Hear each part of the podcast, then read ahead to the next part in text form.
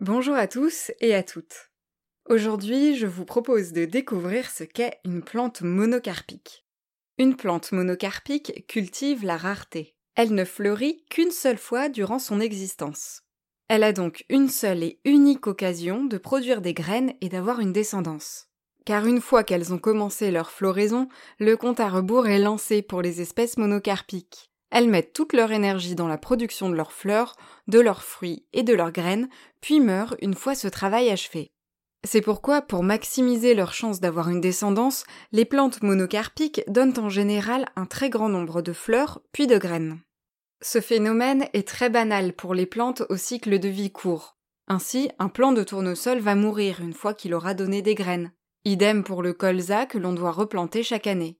Mais pour les plantes qui vivent plusieurs années de suite, le phénomène est déjà beaucoup plus rare et souvent beaucoup plus impressionnant.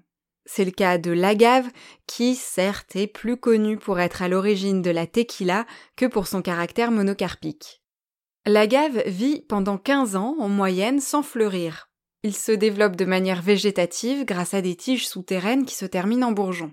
Mais quand il fleurit, l'agave ne fait pas les choses à moitié.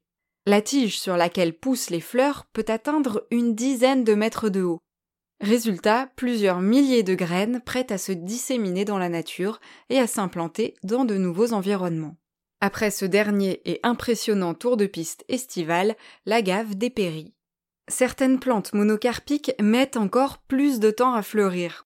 Le palmier talipo, un palmier géant que l'on trouve dans des régions tropicales, peut vivre jusqu'à 80 ans avant de produire d'immenses grappes de fleurs de couleur claire et de plusieurs mètres de long. Et puisque ce palmier est celui de tous les superlatifs, sachez qu'il donne ensuite plusieurs millions de graines.